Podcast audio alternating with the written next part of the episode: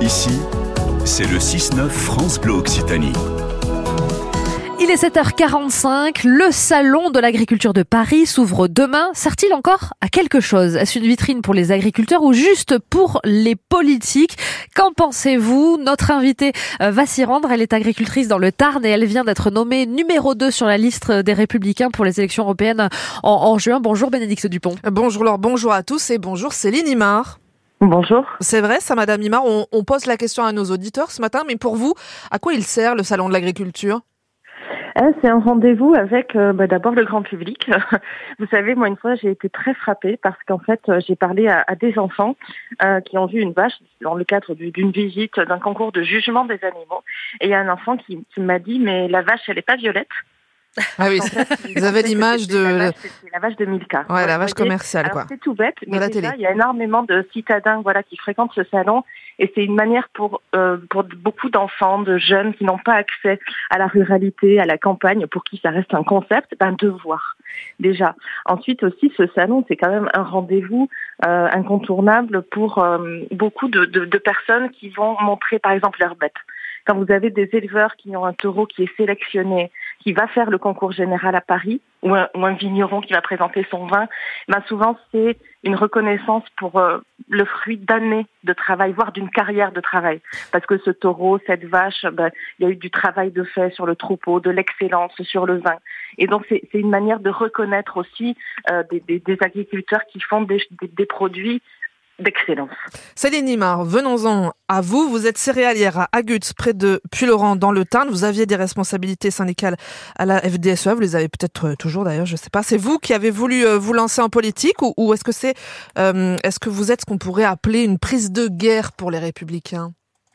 Euh, dans le cadre de mes responsabilités syndicales que j'ai mises entre parenthèses d'ailleurs pour, pour oui. vous répondre, okay. euh, j'ai été amenée à rencontrer beaucoup de, de, de politiques parce qu'en fait, quand, quand, on fait du syndicalisme, on essaye de faire remonter nos problématiques de terrain, bon, de députés à des sénateurs, à des décideurs. Et, euh, et dans ce cadre-là, on rencontre beaucoup de personnes politiques et quand on m'a proposé, on m'a proposé à plusieurs reprises de, de, de m'engager en politique. Et il y a bah là, euh, à cette occasion, je me suis dit, il y a quand même un moment où il y a tellement de décisions qui sont prises à Bruxelles. On l'a vu sur les manifs, sur les blocages, il y a beaucoup de choses qui coincent aussi à l'échelon européen. Et je me suis dit, à un moment, il va peut-être falloir penser quand même à est-ce qu'il y a des gens de terrain qui montent là-haut pour faire entendre la, de, la voix des gens qui travaillent? Parce qu'on a trop de réglementations qui sont déconnectées de notre réalité. Et, Donc, et pourquoi euh... les Républicains Pourquoi LR, Céline Imar? C'est pas forcément le parti qui a, a fait le plus de, de flammes aux dernières élections. Ça, c'est sûr. Bah, parce que c'est un parti qui correspond à, à ma sensibilité, d'abord personnelle, et puis c'est aussi, enfin, comme je vous l'ai dit, j'ai rencontré beaucoup de politiques et on surveille aussi attentivement leurs votes et leurs propositions. Et en fait, sur la dernière mandature, on a bien vu au niveau européen, quand il y a eu tous ces débats autour des textes de, du Green Deal, de Farm to Fork, que euh, les républicains sont les seuls euh, à s'être opposés clairement à ces textes-là qui, qui, qui sont vraiment suicidaires pour notre agriculture.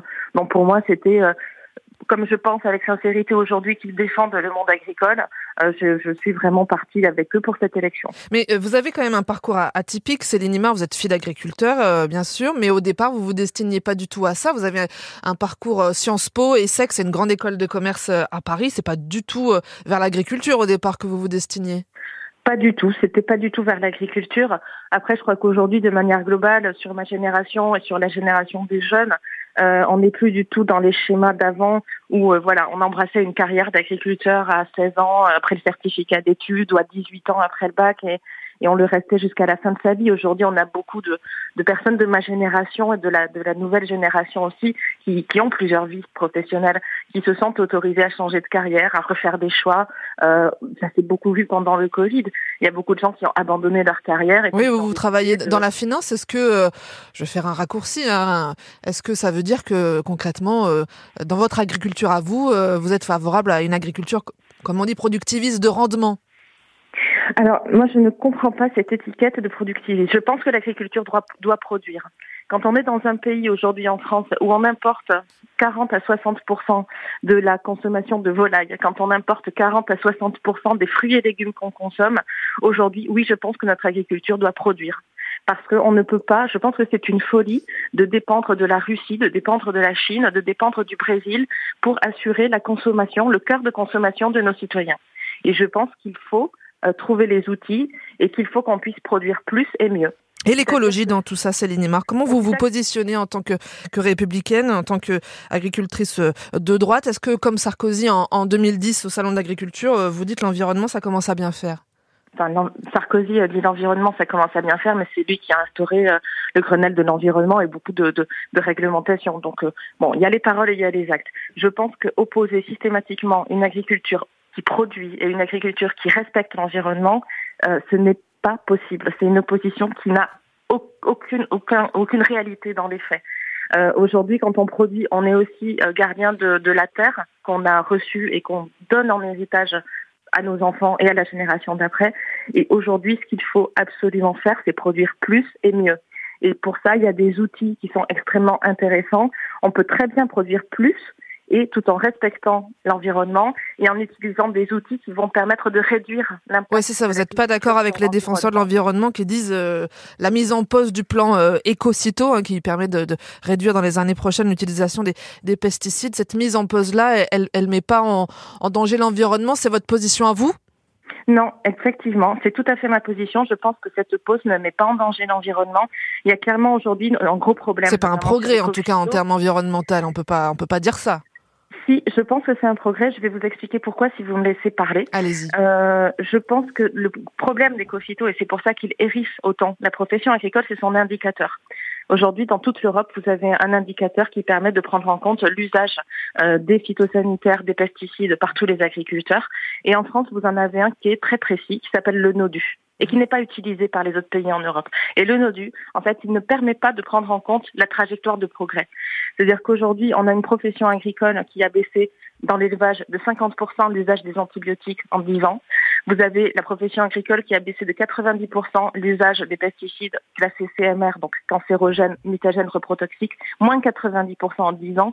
Et les indicateurs qui sont mis en place dans Ecofito ne permettent pas de prendre en compte les trajectoires de progrès. Comment voulez-vous réconcilier agriculture et écologie si on n'arrête pas de taper sur une profession qui fait des efforts en permanence, mais qui ne peuvent pas, dont les efforts ne peuvent pas être reconnus, soutenus et accompagnés la société. C'est le fameux agrobashing que vous dénoncez. Céline Imar, agricultrice dans le Tarn et numéro 2 sur la liste des républicains LR pour les élections européennes. C'est début juin. Merci beaucoup Céline Imar et bonne journée à vous. Merci. Et cette interview, vous la retrouvez, vous la partagez sur francebleu.fr. Dans un instant, on va chausser les chaussures de montagne et les patins avec Claire-Marie Dagonet. Avant cela, on va chanter, on va danser, peut-être Simply Red, Stars sur France Bleu Occitanie. Merci une nouvelle fois d'ouvrir les yeux avec nous. On est ravis de vous accompagner pour ce vendredi. Bon courage pour la journée. Allez, c'est bientôt le week-end, ça va bien se passer.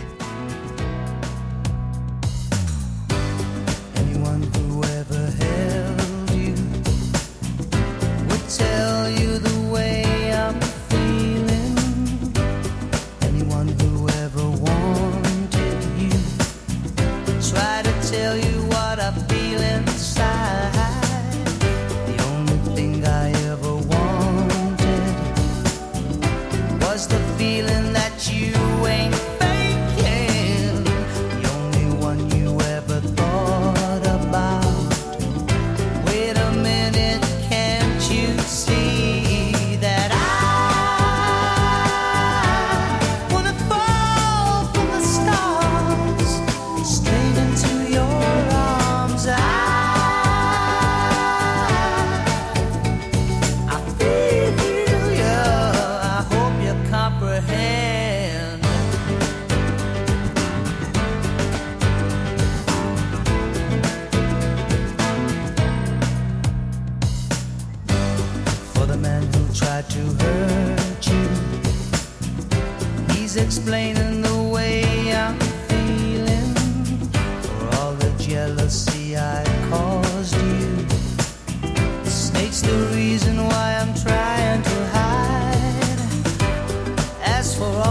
Things you taught me, it sends my future into clearer dimensions.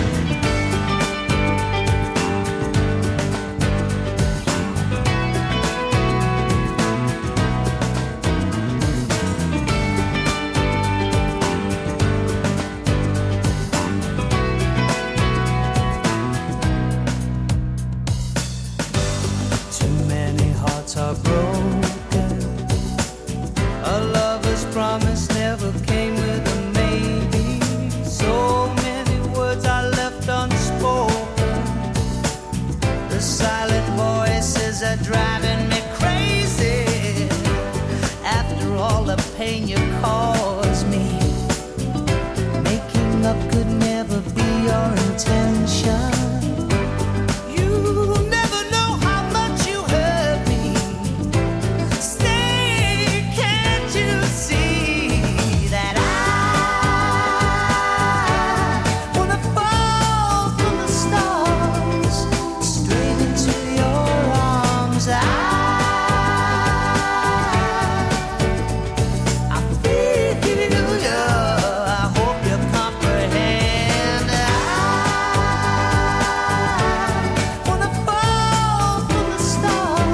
14. C'est Simply Red et c'est sur France Bleu Occitanie. 7h56, c'est le moment de retrouver Claire-Marie Dagonet pour des idées de sortie en famille. On attrape les chaussures et on part en montagne destination l'Ariège. Exactement, direction le Couseran ariégeois. Vous avez euh, cet, euh, cet espace au cœur des Pyrénées qui est vraiment magnifique. On peut s'amuser. Il y en a pour tous les âges.